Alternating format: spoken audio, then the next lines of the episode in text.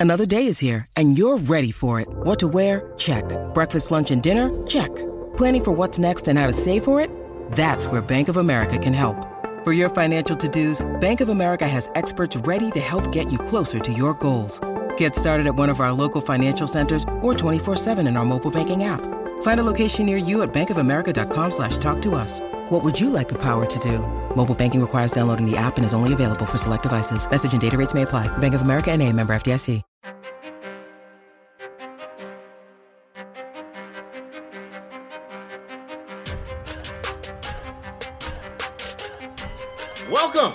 to the latest edition of the A-List Podcast. I'm the host, A. Sherrod Blakely, with the co-host with the most, Kwani TV star. Oh Lunis. gosh. I'm just saying, every time I turn on the damn TV to NBC 10, I'm looking at Kwani Lunis, Kwani Lunis, blah, blah, blah, blah, Kwani Lunis. What's going on, Kwani? I just need the listening audience to understand that he's been annoying before we started recording this. But yes, I am. no such thing as me and annoying. Me and annoying don't go. We're, we're on two completely different parts of the country of the Wait, is that not what the A and A. Sherrod Blakely stands for? It, it stands for a lot of things. Annoying is not one of them. Okay. I'm just saying. I tell you what is annoying to me. What is What? annoying is watching Team USA men's Hmm. basketball team. Um, they're kind of annoying. Uh, I'm I'm a little annoyed with the Defense. The the lack fact that they don't play defense. The fact that the only person who's, who's playing defense at all with that team is Gregg Popovich, and he's Mhm. defending that team. Exactly. To me, the way they play is indefensible. Um, I, I have lots of problems with them. Tatum now they beat Iran, which is not Yeah. that really. That's not that big of a deal. Uh, and I don't feel bad that I did not watch that game in its entirety because it was not a game that was worth watching Yeah. in its entirety. 120 66 is not really an outcome that you No, sit down think- and watch the entire game mean, for. the Team USA, they did Iran a solid and gave them the first bucket of the game, and that was pretty much all they gave them. You get the first bucket, and then we we're just smashing and trashing you. When you said that. Iran, I just figured there's some kind of joke there that I don't know, but I got to think about it. I'll get back to you. I, I, I got no jokes for them. Um, I. I, I don't joke about any anyone from the Middle East, Europe. No, I didn't mean the. I mean like the name. Like when you say Iran, there's you know you could set up for some wordplay. yeah, That's like I all. can say that, that Iran got ran out the gym, or Yeah, you know, I- something to that extent. see, see, Corny, that's like wordsmith Sherrod. Right now, we Yeah. talking about on air podcast Sherrod. Mm, okay, that's a different same. Sherrod. He You got didn't- he to- didn't come to play different today. Level. My bad, is a different bad. level of conversation we having today. uh, but but no, Team USA. I mean, big win over Iran in terms of the final Mhm. score, in terms of just really them looking more like themselves against a team that is probably one of, if not the worst team that they will face uh, during their run in the Olympics. It was good to see Jayson Tatum make some shots, though. I thought that was for me that was the most encouraging thing about all of what I saw was that him actually getting some buckets to go down. Um, but I'm still I'm I'm still on edge with this team. I, I don't feel good about where they are right now. I'm I'm agreeing with you 100% on that one because over the last few games that they have had when they lost to France uh, and a few former Celtics at that it was very interesting to see that was the first loss that they had had since 2004 and I think it was okay for fans to panic because this is the biggest stage of the world of sports of anything. This is what every athlete dreams to do. And for them to, I think, not necessarily take it for granted, but not to seem to taking these other teams as seriously as they should. Everyone else around the world looks at the USA and they're always looking for our gold, and no matter what sport we're playing. And basketball, we breed professional basketball players more than maybe any other country in the world. And we have a National Basketball Association for a reason. So for them to be, in my opinion, lollygagging when it comes to playing seriously and trying to get this gold, I think they need to step up. And to your point, Gregg Popovich seems to be the only one that has to play defense. Every press conference, he's asked, you know, are you stressed out? Are you concerned essentially about this team? And he clearly isn't, but the rest of the world is. So something needs to change. Yeah, but I, I think you, you I think you touched on something that really is a big part of why this team is where they are now, and that is they don't have that same nationalistic pride that Yeah. these other players have. I mean, you talk. I mean, look, you talk about guys who are just been part of the, their national program every year for like the last 8, 9, 10, 11, 12 years. And there's a different kind of buy in that they have. I mean, you look at a guy like Luka Doncic, who his first game yeah. with his crew hits you damn near hit, hit you with the double nickel. He, he only had only only had 48 points. And when you yeah. watched him play, he could have probably had another five to 10 points if he really felt like he needed it. And yep. there's a different and the one thing that and just listening to different people talk about this, the one thing that jumps out to me that to me, for so many of these NBA players, it's been a blessing for them in the NBA, but it is a burden in international competition. And that is the fact that so many of them are such great individual scorers that they don't really know how to play well with a team full of alphas, a team full of guys who are used to being the the go-to guy. That's why in the fourth quarter they look so discombobulated in close games because there's no clear pecking order as to who's going to get the rock.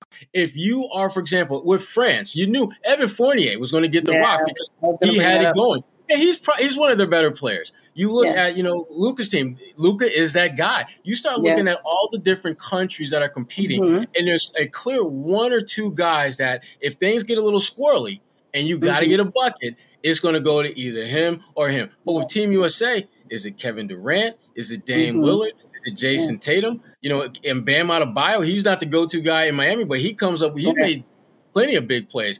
Is it Khris Middleton who just got that chip? Is it Jrue Holiday who, in my opinion, and this is kind of weird, one of the last guys to the ball, yet the only one that's balling out in a big way. Exactly. Uh, yeah. So who who's that guy that they're going to turn to? And I think Popovich, for him, yeah. Again, I, he has coached teams in San Antonio, San Antonio the way most international coaches coach their national team. You got one or two guys that are your go-to players, and everyone else, you got a job, you got a role, and your role is to be a star in whatever role you're in. But when you've got a mm-hmm. team full of stars, yeah. that's where I think Team USA has really had trouble. And I think it's going to lead to them reevaluating the way they construct the national team going forward. Yeah. A few years ago, a guy like Tayshaun Prince won an Olympic gold medal, not because he was one of the top 12, 15 players in the league, but because he had a versatile skill set that fit in well with all those other superstars on the team. Mm-hmm. And I mm-hmm. think they need that going forward. Jerami Grant, who's on the team, I think is someone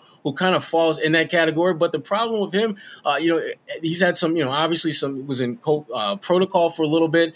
And because there are so many damn superstars on the squad, mm-hmm he ain't getting no love. He ain't getting no real run. I mean, this is the Dame Lillard Kevin Durant show, and I'm gonna tell you right now, it may work in the All Star game, yeah, but it ain't gonna work on the global stage. It just won't work. A recurring theme to the point you made earlier about the fact that you look at, for example, Australia, Patty Mills is playing representing his country. All of the other countries that have NBA players, they usually have one or two, and those two players are allowed to step up. But as you mentioned, with the United States, all of the stars are in one basket essentially. So it is going to be tricky because to be an Olympian for Team USA, you have to be the best of the best in the country.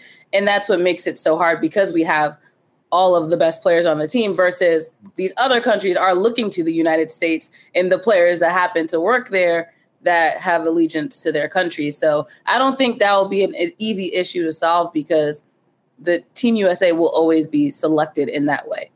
Yeah, WNBA yeah. Team USA is a different story because we know right. that Nneka Ogwumike is not on that team or Nigeria's team either.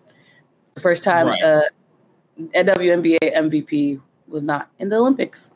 Sadly. That's another, yeah. That that's another, another podcast, obviously. Cause I'm, yeah, because I'm still like low key bothered sort of kind of angry, yeah. feeling kind of salty about that in, in, yeah. in ways that I, I don't feel comfortable expressing because again because you might be too angry i might be too angry i mean i, I could yeah. I, I may very well be that angry black man that i hear exists out there um, mm. i might be that in this instance but i tell you what i'm not angry about and even though the nba doesn't like it i really don't care i love the fact that players on the olympic team are jockeying to create that hookup trying to figure out who because to me, when I look at the, the the Team USA, I look at it as being in a club with a bunch of supermodels.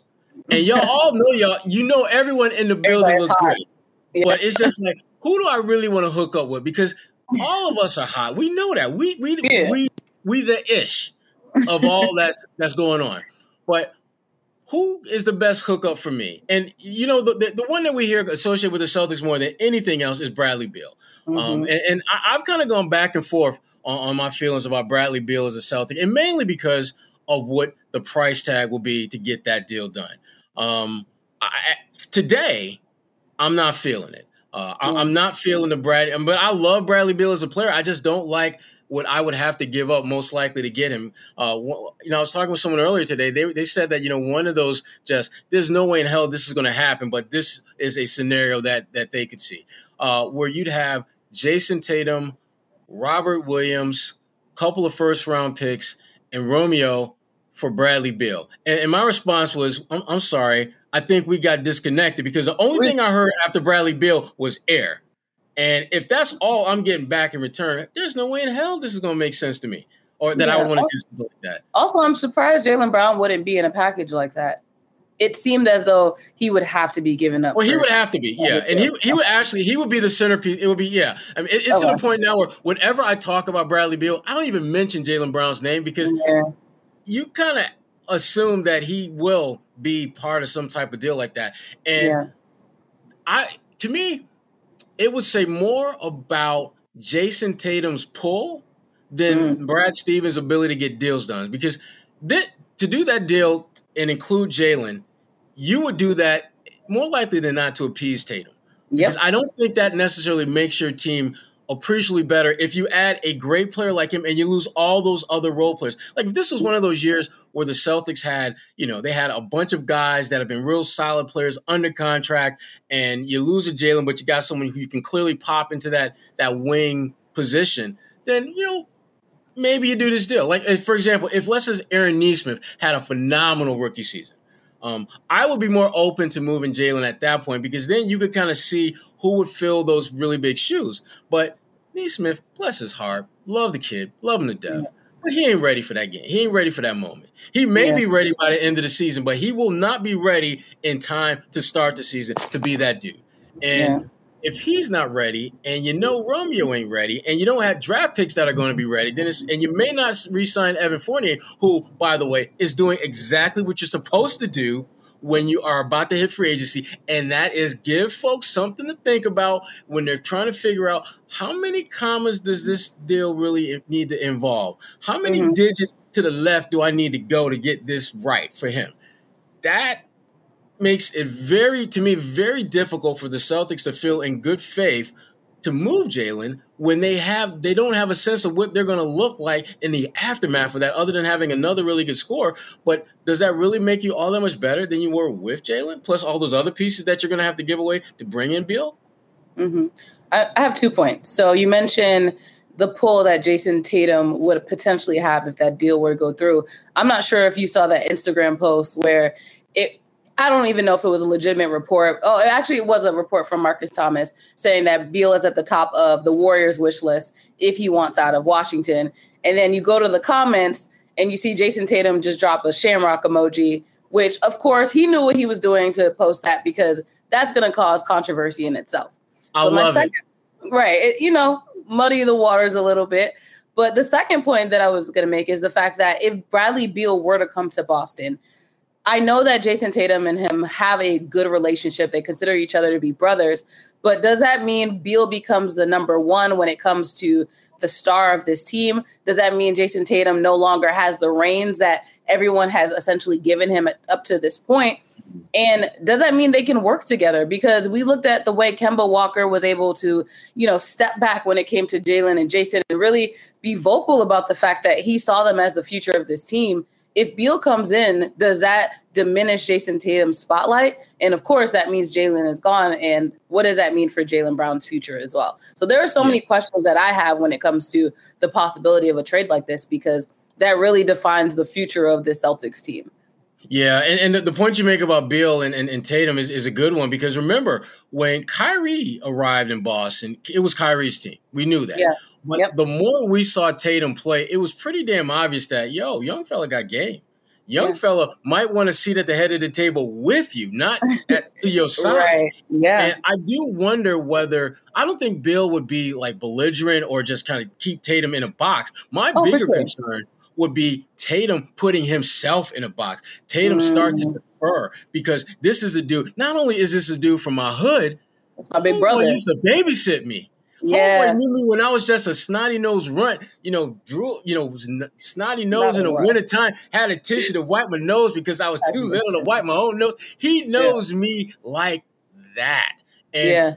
I don't know how Tatum will handle that almost like kind of going back to the future. I mean, it was kind of like that when Kyrie arrived. He loved Kyrie, respected him tremendously. Both went to Duke. Both mm-hmm. had the same age and both had so many things in common. And there was a certain reverence that Tatum had for him. And I wonder, does he have that same for Beal? Who, I mean, Beal is is like that. I mean, Beal is like that dude in your neighborhood that made it out and didn't forget about the people who were still there. Yeah. And Tatum holds on to that. And I understand why he does because that is important, particularly when you know that you have your own come up to navigate, to know that someone else has navigated before you and is willing to help you and give you advice and give you all that kind of stuff. And so mm-hmm. now all of a sudden, when you guys are rocking with as the same team, are you going to take a step back out of respect for what that man has done throughout the course of his career? Or are you going to be that quiet assassin that can go out there and get 50 on any yeah. night?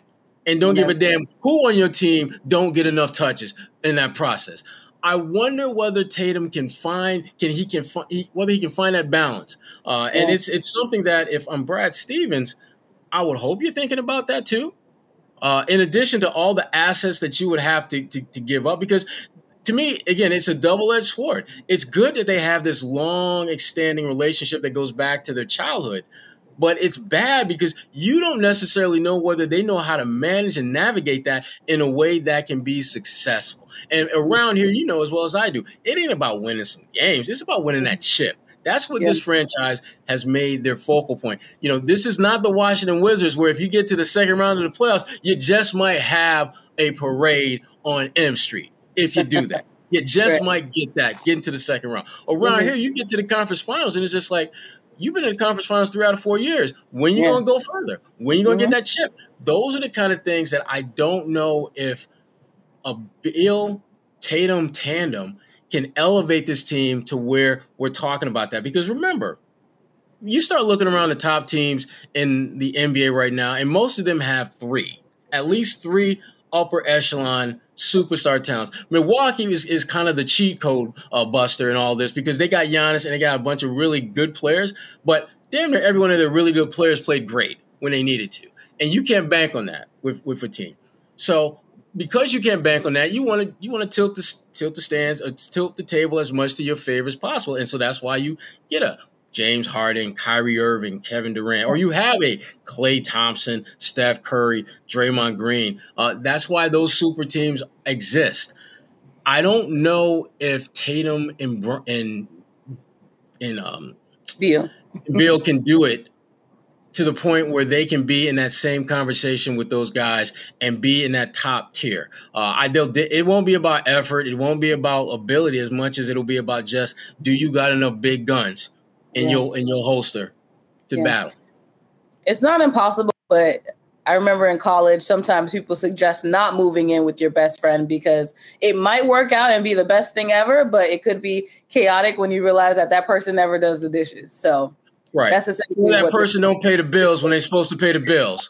exactly. Yeah, yeah, yeah. I'm speaking. Some, I'm, I'm, spilling some tea in, into the party right now. Yeah, that's right. Um, he's subtweeting somebody, and they and they know who they are. They know who they are. I ain't gotta say no names. See, don't do that.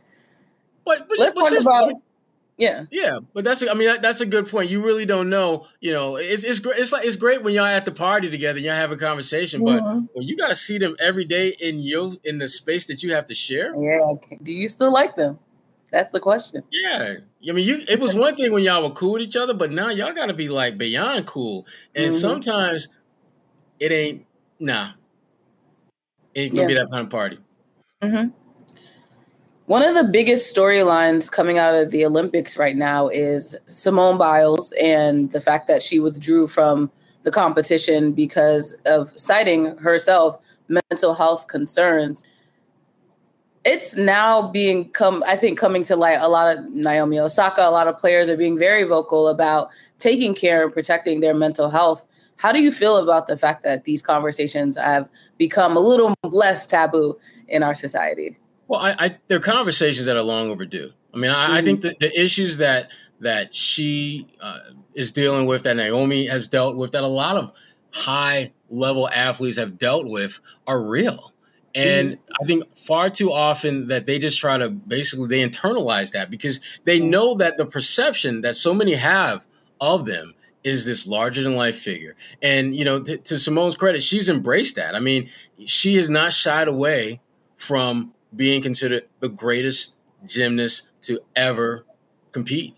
Uh, when you look at her championships, you look at the medals, you look at the impact, you look at the fact that she's got moves that she can do that the sanctioning bodies won't allow anyone else to do because it's too dangerous for them. Right. Um, and, they, and, and, so she can't do them because they can't do them. Uh, that says a lot. I mean, no disrespect to Tom Brady or any other great athlete out there, but you don't see the NFL saying you can't throw that particular pass because only because Tom Brady can yeah. that pass. None of, none of the rest of y'all can do that. You know, That's you don't see that in basketball where they say, you know what, we're no longer going to allow Steph Curry and Trae Young to shoot from 35 feet and Dame Lillard to shoot from the logo because y'all only three right. that can do that. So we okay. you can't do that anymore. You don't see that anywhere else but in gymnastics. But the, thing about Simone that I appreciate, and, and, and again, as someone who has dealt with high level athletes for years, I appreciate when great players, when great athletes know they can't be great when they embrace the fact that you your greatness it's not this it's not like 7-eleven where it's open 24-7 365 at some point you are not going to be great and you and she had a choice she could have either pushed through that and potentially hurt her team which i doesn't i don't think is getting enough credit because they got a silver medal but if she would have continued on and got progressively worse knowing that she just wasn't where she needed to be mentally they may have gotten a bronze. Hell, they may not have gotten a medal at all.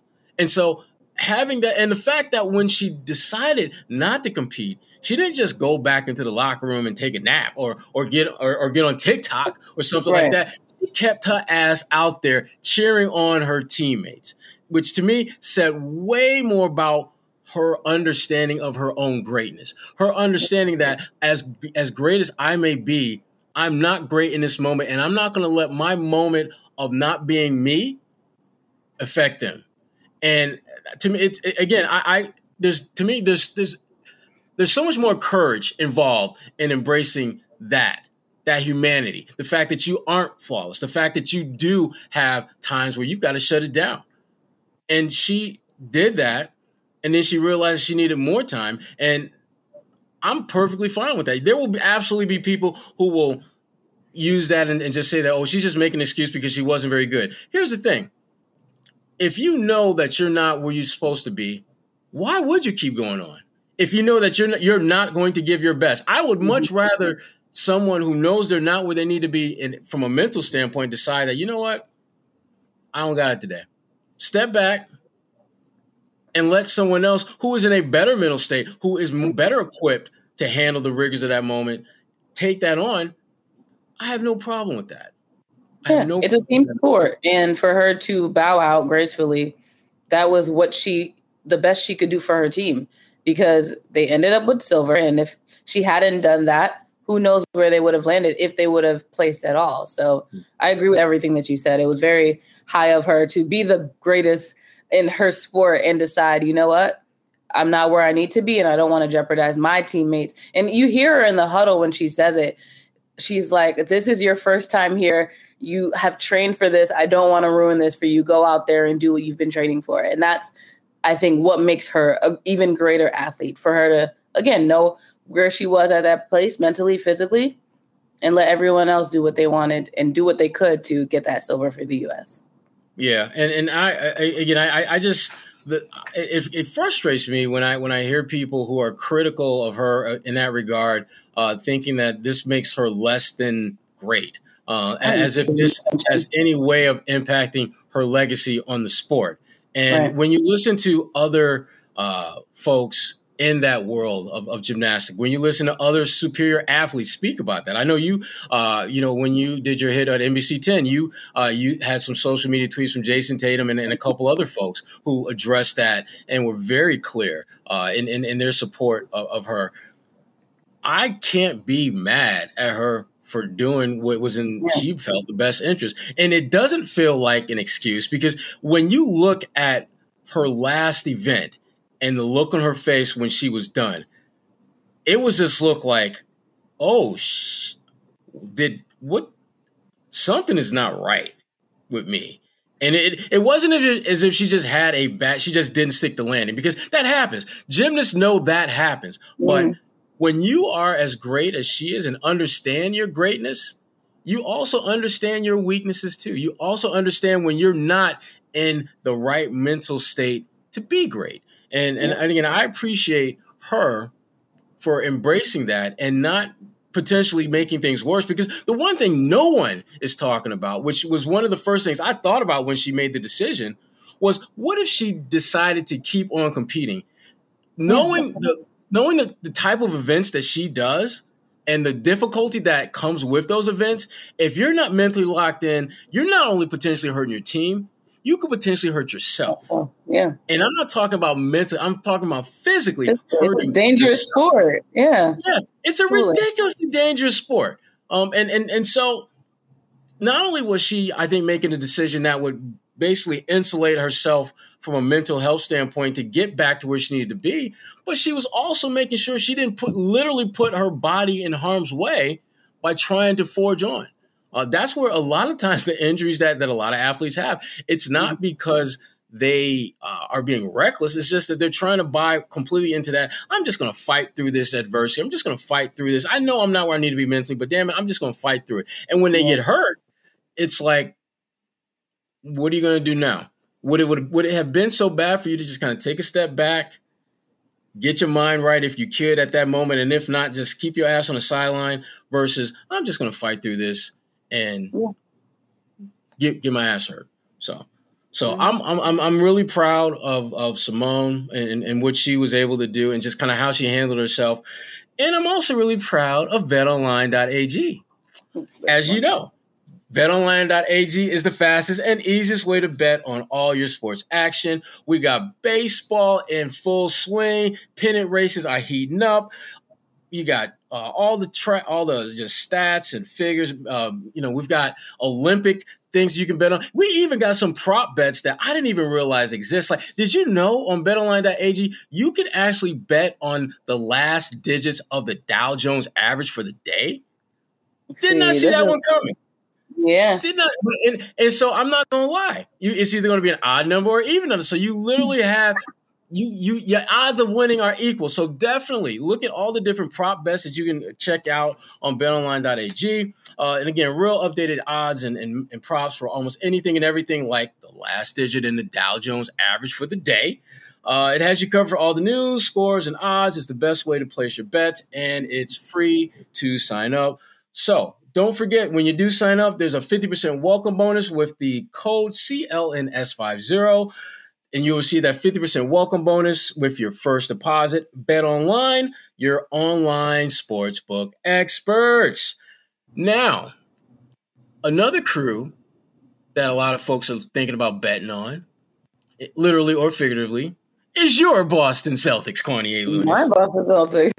There you go. Your Boston Celtics. No. The, the big t- the big talk the big talk this this uh, last few weeks has been the second round pick from last year, Yam Madar, uh, who's probably going to be on their summer league team, and and from there they'll decide whether or not that's a guy that you bring into camp, and thus you got to work on a buyout with his current team overseas, or whether you just have him play another year overseas and just kind of see where that goes. Uh, I've seen the videos of him uh, playing; looks like a good player. Um, I, and I listened to Austin Ainge, uh, you know, who's involved in scouting for the Celtics. He talked about him today, and, and, and he mentioned that Yam has basically done everything that they were hoping he would do and accomplish at this point in the year that he uh, was part of the Celtics family as far as them drafting him and what he was able to do on the court. So they're really at this point, it's just a matter of can he put together enough good games in summer league to make them feel good about bringing him over. And I got to be honest with you I think it's a great story, mm-hmm. but if I'm trying to pin my hopes on success on a second round pick, eh, I'm not quite where I need to be mm-hmm. as a team. I've got probably more questions about my team than I'm I'm right now feel comfortable answering.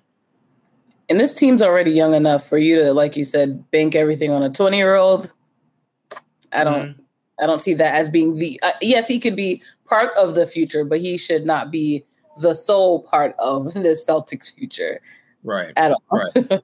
right. And right. And, and there's there'll be a lot of talk about him, but the, the more I hear people talk about Yam Madar, um, it, it feels like I'm watching that jagged edge song play out right before me. We ain't getting no younger, so we might as well do it. Let's just bring him over here. Might as well do it. Let's just get married to Yam Madar. Right. what, what's like, our last resort, essentially? I'm like, how about this? I'm not sure about this. I think right. he's a guy that over time, I when I when I've seen the videos I've seen of him, he absolutely has NBA potential. He could mm. very well be a good player in the NBA. But I think back to a few years ago, uh, there was a guy named James Young who the Celtics drafted in the lottery. Who, by the way, as as, as crazy and cosmic as things can be in the world, James Young just so happens to be on the same international team as Madar. Ain't that a funny thing? Really? Oh, yes. is it the, the stats, team? Yeah, and their oh, stats wow. are very similar. So I'm like, he's a different Bring player than James, James Young. Young. he's a different player than James Young.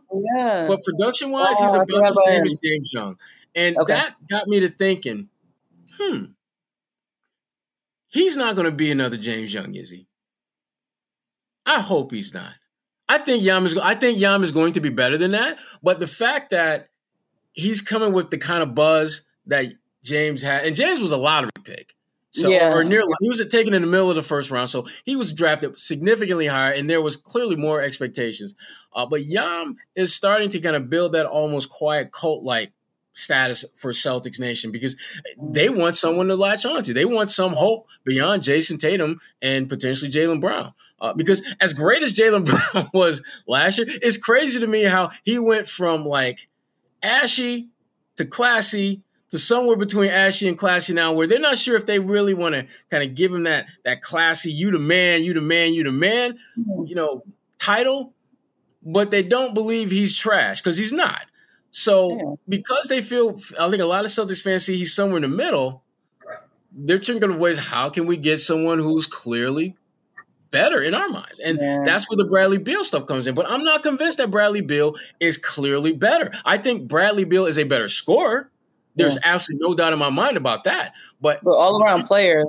Yeah. When you talk Jaylen. about yeah, I mean Jaylen is a better defender, I believe. Yeah. But mm-hmm. and I think most people believe. Jaylen is a better rebounder. I think I give the edge to Beal when it comes to scoring and passing, because Beal and his yeah. passing game, Beal's passing game was, I, I think, really uh, highlighted when John Wall got hurt and that yeah. allowed him opportunities to showcase his passing game. Mm-hmm. Whereas Jaylen, I don't th- think Jaylen has really had an opportunity to play the role of a facilitator and get yeah. guys the ball because they needed him so much to score this year. Mm-hmm. They needed him to be more of a scorer. So I, I, I don't. Yam Madar, yeah, I think he can help, but am I am I going to go to betonline.ag and, and put down like a G or two on the Celtics winning the championship because Yam Madar might be on the roster? I might do that, but not because of Yam Madar. All right. I'm just saying. But the cool thing though, Kwani, and hopefully yeah. you can be out there in Vegas with me, is that yeah, are we gonna record if I go? Summer League. Okay. And Summer League, the schedule actually, the schedule for Summer League is out. I know they play every other day. Uh, it's beginning on August 8th. They play on the 10th, they play on the 12th and the 14th. Wow. It's exactly. Busy. And the beginning of the uh, the beginning of the Summer League playoffs will be August 16th. So the cool thing about the Celtics, it'll just be game off day, game off day, game off day, playoffs begin. So I'm looking forward to lots of things. Um, mm. Yam Madar wanted him, but I'm curious when you think about the Celtics and Summer League, what are mm. you thinking about? What are you what are you hoping to see from them? It's summer league, but it, I know that that's a good opening line right there. but it's I think it's, it's good to be able to, especially for a team as young as the Celtics one, look at what is down the pipeline when it comes to depth on their roster, you know, and beyond, and really just have a sense of one, what are we looking for when it comes to the future of this team? And two, who has it right now? And I, I again, I say it's summer league because obviously it's not the be all end all, but it is definitely very encouraging when you can look at a summer league roster and they seem to be meshing together and they seem to be, you know, spacing the floor and playing the way that you want them to, because that just says that the future of the team in quotes is in good hands. So I'm looking to see what the Celtics roster has, what some of the rookies and sophomores are going to do out there in Vegas and, and really see how they can fit into this still, I think, building, rebuilding roster uh, when you look at the, the current Celtics state, because obviously there's still a lot of work to be done. Well, I, I, love the fact that Summer League is is in Las Vegas because when you are watching Summer League, and I've watched mm-hmm. way more bad basketball in Summer League than any human should ever have to. yeah. It's in Vegas seems appropriate because Summer League is such a crapshoot when you mm. talk about good and bad. I mean, I, I, for example, Jayson Tatum and Jaylen Brown, when they first paired up together in Summer League, you could tell that they had a nice flow about them. Uh, they didn't seem like they were stepping on each other's toes. In fact, it was just the opposite. It, was, it was like a, a, a literal kumbaya every day they played kind of feel. Uh, you mm-hmm. love that. Yeah. And then I think back to a guy like Carsen Edwards, who mm-hmm. absolutely mm-hmm. lit cats up in Summer League. And, you're thinking, like, damn, Okay, yeah. Carsen, I see you, boy. Yeah. And then you get to the games that start to matter. And then we don't see Summer League Carsen Edwards. Yeah. We see something that's very different. Uh, and no one, including Carsen, likes what they're seeing. Yeah. He's not making shots. And at his size, he's a defensive liability uh, mm-hmm. for bigger guards. And so, yeah. Summer League I've always tried to keep in perspective. To me, summer league is kind of like laying that first brick on your house. That first yeah. brick might be perfectly laid out, the the the you know eh, eh, just just perfectly sized and spaced out, but you've got a lot of house to build beyond that damn brick. That brick mm-hmm. look pretty, but that brick ain't going to get this house built. You got to put more on top of that, mm-hmm. and that's why for me, I don't get too caught up in what I see in summer league. Uh, yeah. I'm looking forward to seeing Aaron Nesmith. I think yeah. Nesmith if I'm going to, if I were putting money on who's going to be the breakout Celtic this year, mm-hmm. I'm going with Aaron Nesmith. And yeah. the, the reason why I like him so much is because he's one of the few guys that you see who's relatively young, gets drafted because they have a very clear and specific skill set. And yet in their rookie season, they do so many other things outside of that skill set to get on the floor. Like yeah. Nesmith is a guy who's who came into the league as a shot maker. He didn't shoot a horrible percentage, but he wasn't nearly as impactful in terms of scoring the ball and shooting the ball as we thought. In fact, he made a much greater impact with his energy, his hustle, mm-hmm. all those kind of things that a coach like Brad Stevens and a coach like you know, Ime Udoka is going to want to see from mm-hmm. a young guy. I'm curious to see what can he do in summer league now that he's done the kind of things that's, that are going to get you on the floor. He hustles, he plays hard, He's got that covered. Now, mm-hmm. can you start doing the thing that got you drafted? Can you start knocking down shots? Can you live up to the billing that my guy, Jerry Stackhouse, said when he came on the A List podcast and said, this dude is going to be an all star? Yeah. Can he do that? Can he be Khris Middleton 2.0? Other than the fact that size wise, there's a couple inches difference between them, but they went to the same high school back in the day, different times, obviously. And their skill set, as far as what got them to the NBA, is very similar. They make shots.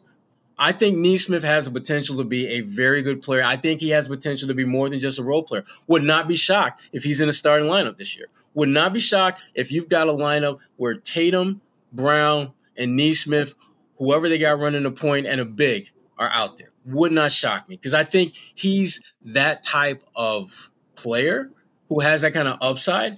And summer league is a great is a to me it's a great place to really find out what you might have to work with. The, one of my favorite summer league success stories was my main guy T Rose, balling out, absolute balled out in summer league, and then and when he came into the regular season, he continued to play with that swag. Now, did he have his moments where he wasn't very good? Absolutely. That just only makes him one of like ninety nine point eight percent of the players in the NBA who have moments where they're not very good.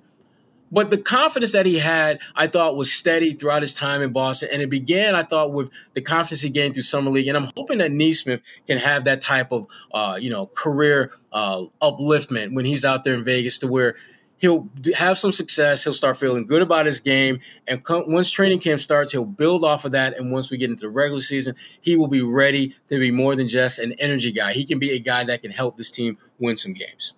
And to add to that, him and Payton Pritchard did not really get the chance. They didn't get the chance to have a summer league last year. So right. the fact that they both will be there, I think, is very fundamental when it comes to it. It's like with the NFL when you get the training camp, and I know there's a training period with the NBA, but to be to get that opportunity to get games that don't count, but it's NBA, the pace of the NBA, the style of the NBA, so that you're get it's like a, a orientation, and they didn't get that. So for them to have it this year, I think will really be crucial to helping them figure out what their growth is going to look like in the league, specifically when it comes to the Boston Celtics. Yeah, and, and another person that's probably going to be out there is whoever the hell they take at number mm. 45. Oh yeah, yeah. Exactly. And it's it's funny because I mean, for uh, I, I'll full disclosure, for the longest time, I used to crap on second round picks, thinking there's a reason why you're a second round pick. You ain't good enough to be a first round pick. Mm-hmm. I was absolutely in that camp. And then you got guys like Khris Middleton. Then you got guys like Jae Crowder.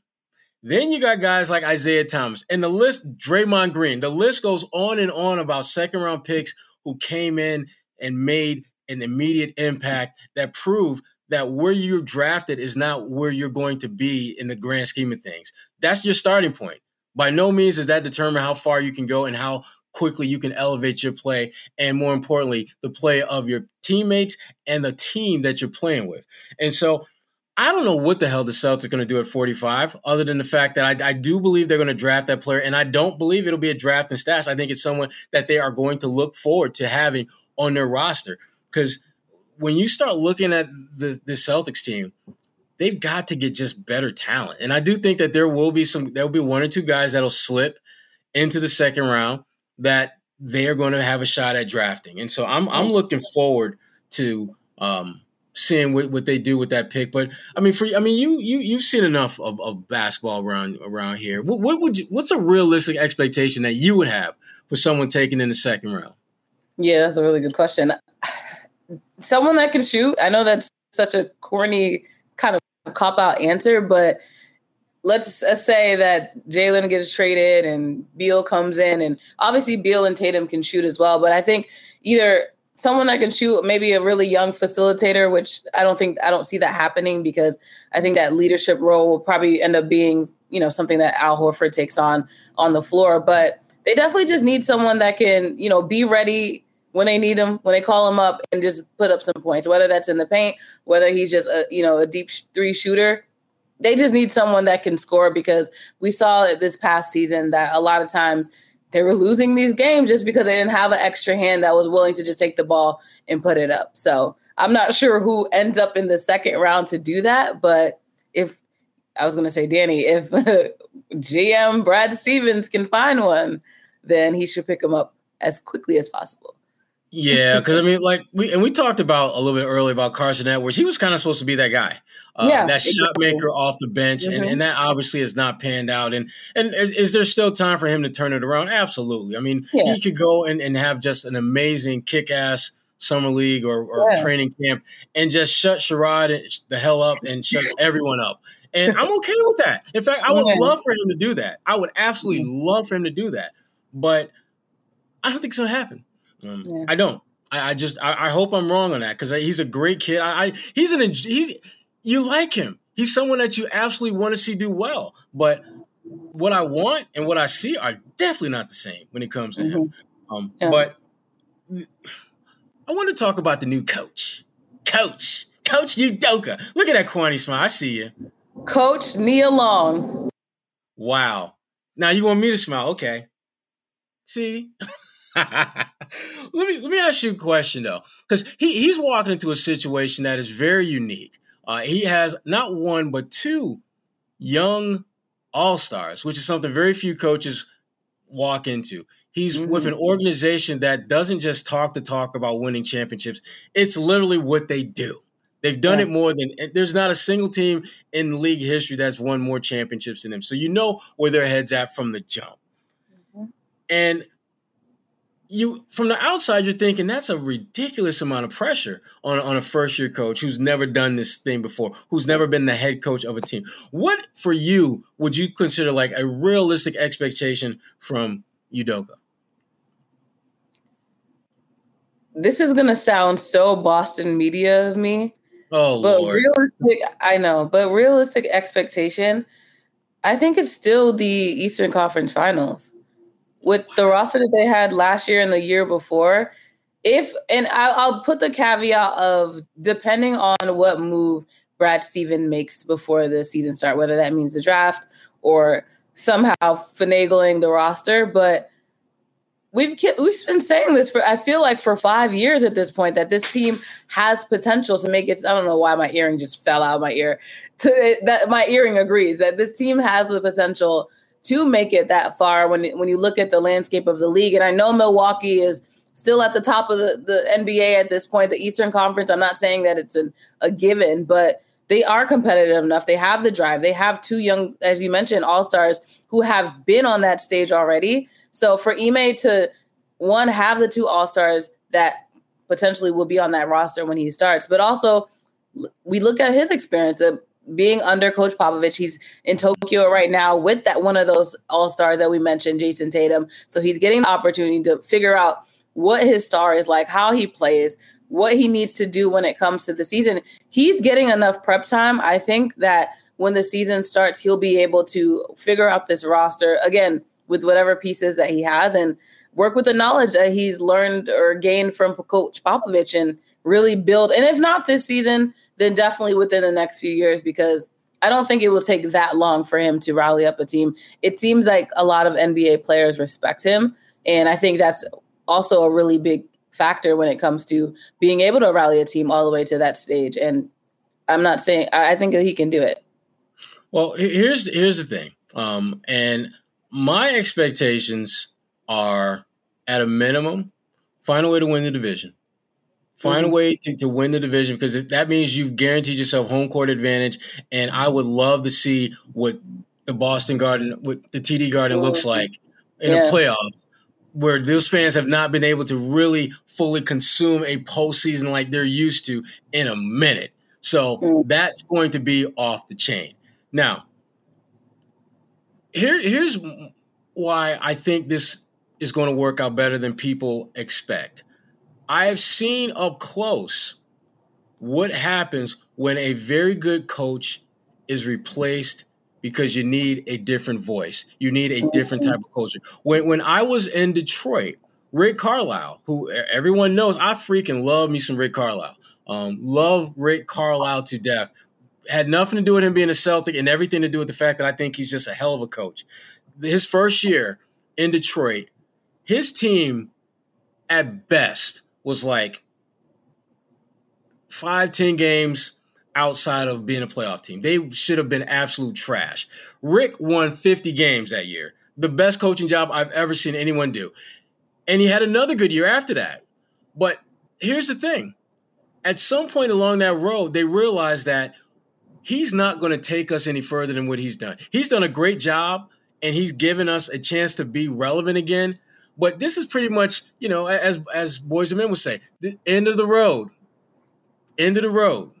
And so this, the Pistons decided we can let go, we can let go, and they did. They fired him. They brought in Larry Brown. They won a title that first season, and it kept basically that that core group intact for the most part. Mm. Now, can can Mr. Udoka, Coach Udoka, do that? I still need to talk to him to figure out what does he want to be called because as our good friend Deion Sanders made it perfectly oh, clear, yeah. coaches like oh, to be coach. some things and some like to be called some. And we found out the same thing with, with Coach Malone uh, in, in, in Denver, who does not like to be called, you know, Mikey Malone. It's Michael. It's okay. Michael, um, which that's another bullshit story for yeah. another day. He was wrong for what he did. He was wrong for what he did in that instance, but that's another story. But anyway. Yeah my, my, my point is, is this sometimes in order to get what your ultimate goal is as an organization, which for Boston is to win a championship, you have to let a good coach to the side to bring in a great fit.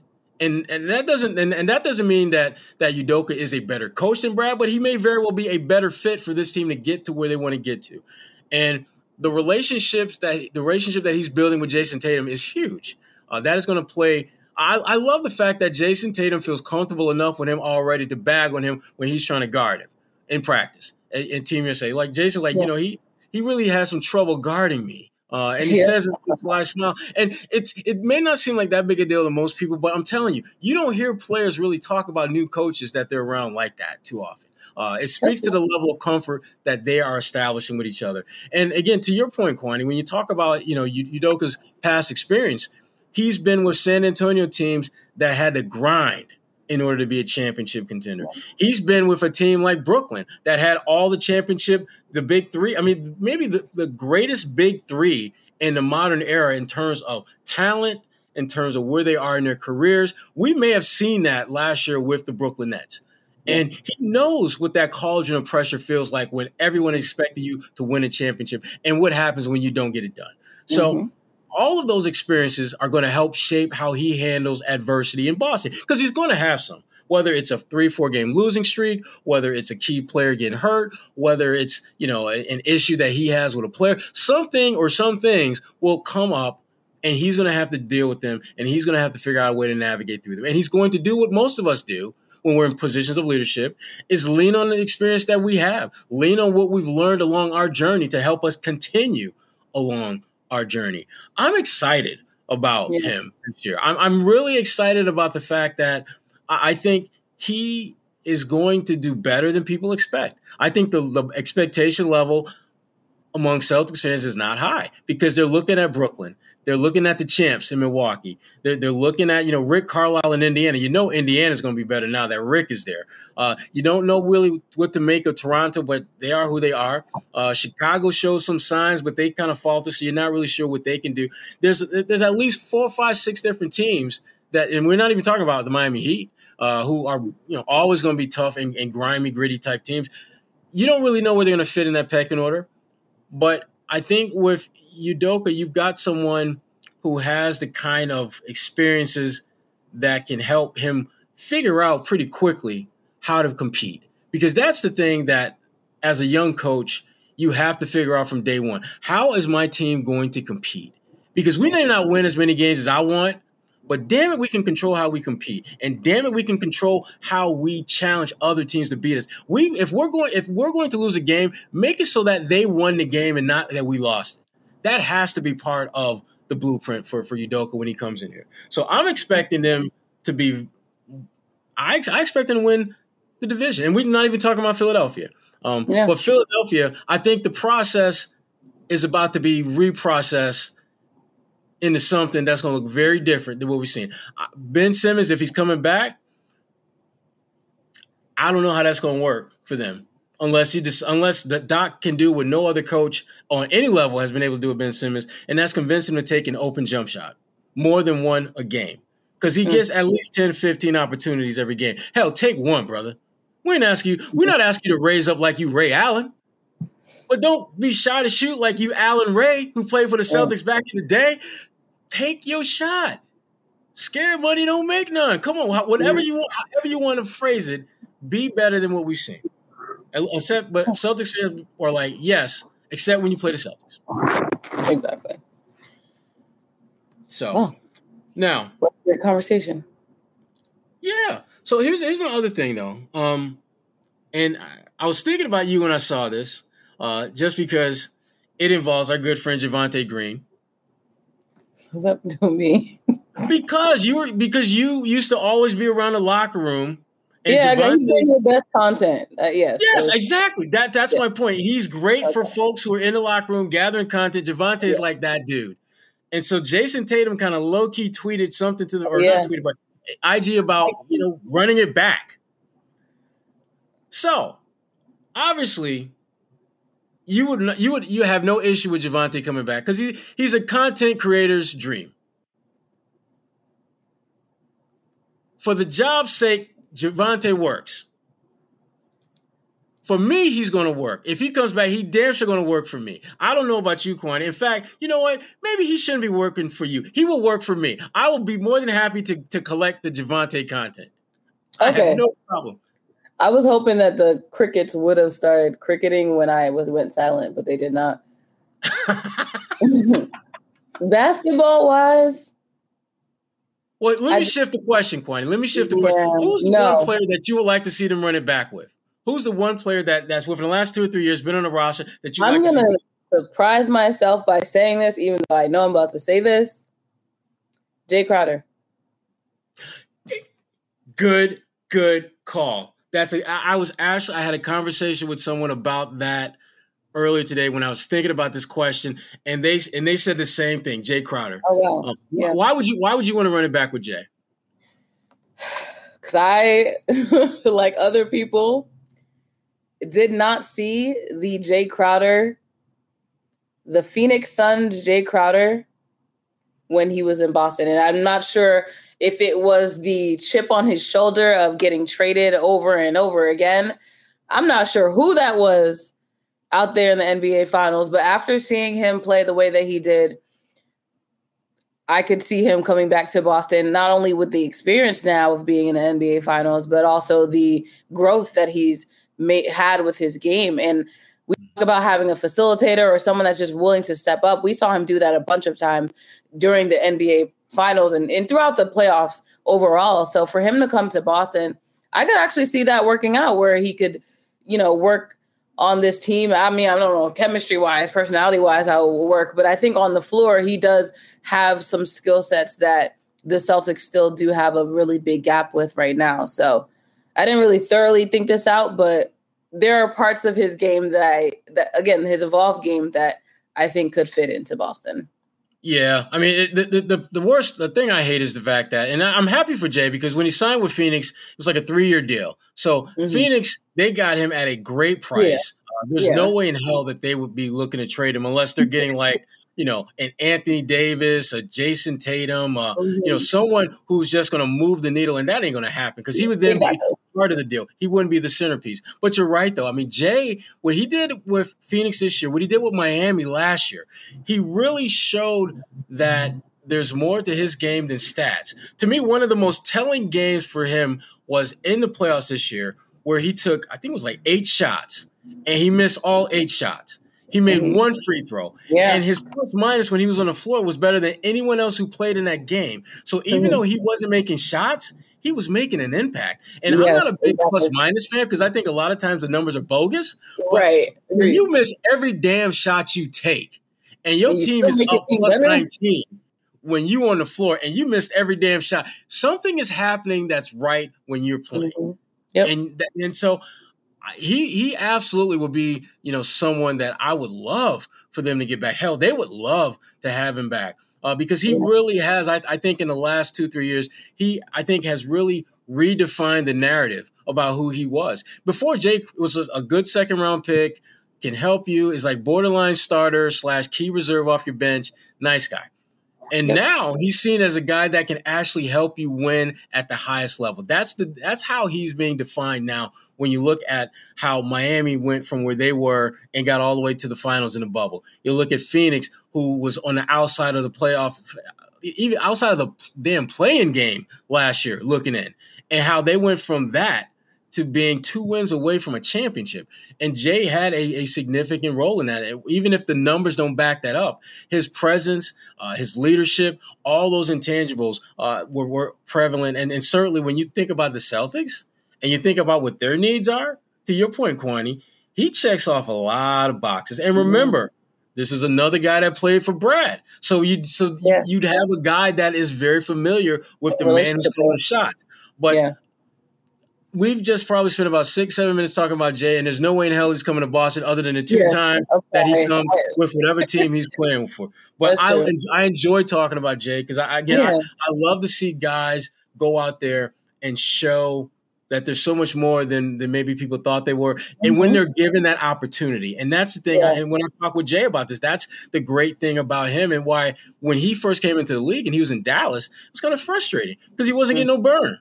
And when he played, he did okay, but he didn't get enough burn to where you could real you could really get a sense of how good he could be as a player. And when he came to Boston, you know, he was a good player, but mm-hmm. his timing was bad from the standpoint of there was another guy at his position who had a connection to the head coach that was way deeper than yours. And if you're talking about all around game, no disrespect to Jae, but Gordon Hayward, when he was healthy, was a better player. Mm. It's and that's no that's no shade on Jae. Gordon is a mm. really good player. Yeah. And they had a chance to get him, and Jae was hot about that, which I get, I understand. And, and Jae's best game, I think, that year was when they played Utah and yeah. cheering for, for Gordon. So I am not mad about him for taking that. That shade. might be the chip that he has on his shoulder because at at present day, and I know it's unfair to Gordon because he's injured now. Jae Crowder is obviously the better player at this moment. So I wonder if that's always been lingering in the back of his head that you know that the you know the chanting in Boston, the being accused of injuring Gordon Hayward, that back and forth. Honestly, he might not even would want to come to Boston now that Brad Stevens is the GM. I don't know if right. that what that relationship would look like. Right. I'm going to disagree with you on on the on the Jay's a better player. I think Jay is a better leader uh, because he's given opportunities to lead. But if you're mm-hmm. talking about what Gordon can do even now versus what Jay can do on the floor, I'm gonna take Gordon. I'm gonna really? take because because, because here's the thing that Gordon does as a player that Jay doesn't. Gordon is an exceptional facilitator at his position. Uh, okay. He can actually run my offense at six eight, recognize mismatches, and get guys mm-hmm. ball. Jay does not do that, and this I, I, don't think it's I don't think it's necessarily because Jay can't do it. It's just that if I'm playing He's with Devin Booker, yeah, you're not going to. Yeah. If I'm playing with Goran Dragic back in Miami, I mean, if I'm playing with Jimmy Butler, they're better at that than me. So yeah. I'm not going to get that opportunity. Um, yeah, whereas a guy like Gordon, yeah, Gordon's going to get that opportunity wherever he goes because he's better than or as good, or if not better than most of their playmakers at his position. So um, I would take Gordon there. Just saying. Okay. Okay. Now, Kwani, this yes. was good. It was. This was so. I'm thinking though, because we got to wrap this up at yeah, some point. We've been talking tonight. for a while. I, I, I hope the people didn't stop listening at this point. they're still here. They're still here. I can feel it. I can feel it. But we and we touched on this a little bit earlier when, when we are just kind of talking about some of the things that that uh, you know you got going on. We talked about Tatum and, and, some of the social media stuff that he said as it mm-hmm. relates mm-hmm. to uh, Simone, and and that was part of something that you're doing at NBC Ten now. So I want you to just talk talk to people a little bit more about what that's about.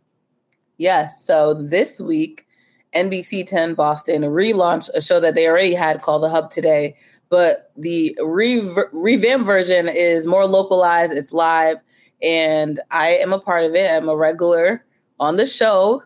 So if you have a TV or you can stream, stream as well. So really you have no excuse to not watch Tuesday, Wednesday, and Thursdays at 1130 on NBC 10 Boston. Again, if you're not local, you can actually still stream it on our website, NBC10Boston.com. There's a link on the hub today. There's like a drop down for the hub today, or you can just go to my Twitter account and catch me live. I've been doing Olympic updates as of now, but eventually I'll just be doing, a, I'm going to pitch a lot more other stories to pitch. So you can catch me, see me more of this wonderful thing. Oh, Lord. Did she just do that? He just yeah, did that, y'all. The people again, if you're listening, then you need to be checking out the YouTube version as well because I have a lot of facial expressions. Yes, Kwani Kwani pulled out the went into her bag with the facial expressions there. Right, right. My folks yeah, in Jersey, I love y'all to death, boy. I love y'all to death. love y'all to death. Well, I will not be on NBC 10 doing anything whatsoever. Uh, but what I will be doing uh, is just continuing just all season coverage with Bleacher Report and Ebony.com. Uh, I'll also be in Las Vegas for Summer League, which I'm looking yeah, forward same. to. I love love me some Summer League. Uh, so I will definitely be providing adi- additional content there, and a couple other things I'll be getting into between now and then. And that's pretty much it for me. I'll, I'll be doing a little bit Boston Sports Journal uh, for a little while longer, and um, you know, just kind of staying busy, keeping active, and keeping engaged, and keeping on top of these Celtics because they're going to have a very, I think, interesting and unique summer. A little bit different yeah. than than what they've had in the past, but but changes sometimes change is a good thing. Uh, and. I, I, think for the Celtics, the changes that they've made in terms of their management structure, I think some of the changes we'll see with the roster. I think at the end of the day, it will be uh, for the best that they they shake things up a little bit. So Mm-hmm. Well, that was a great podcast. Thank you for everyone who listened to the end because it was worth listening to. absolutely, absolutely, absolutely. And, and we didn't even. Always, we, we yeah. didn't even get into like any of the, the, the nonsense that I was hoping that this this podcast will be similar to what we did last week when Kwani was in her car. I enjoyed that. I enjoyed the hell out of it. this podcast after dark, literally. Yes, yes, yes. Ooh, in the streets of downtown Boston. Wow, we need to do a live podcast though, for real. Well, not live, but you know, yeah. with people. Nick Gelso, get on it. Yes, come on now. What are we doing? I'm kidding. Exactly. But not kidding. Also, I have to give one more shout out to our sponsor, Bet Online AG. Sherrod already told you there are prop bets for everything. So if you're trying to make some money and you want to test your luck, make sure you sign up using our code CLNS50. You'll get a bonus. And again, tag us, use the hashtag Bet Online, and see how much money you can make. And no one has tagged me to the, up until this point, but if you do win big, let me know so I can shout you out on the podcast. See, people are funny about when they get some money, though. You know, I know how it is. It, you know, like. Yeah, I mean, it's just like, oh, I won, I won, I won. But in the bushes, they just yeah, they keep that money in their pockets. Yeah, I get it. I respect it. You know what? You don't even have to tell me. Just keep subscribing, keep listening, telling your friends about the podcast. That'll pay off. That's all we want. Keep yeah. your money. You can keep your money. Exactly. But keep the but keep the support coming though, because we definitely love it and need it and, and, and, want it. So, yes, seriously, thank you so much for listening. For A. Sherrod Blakely, I'm Kwani A. Lunis. This is the A List Podcast. Thank you so much for listening. We out.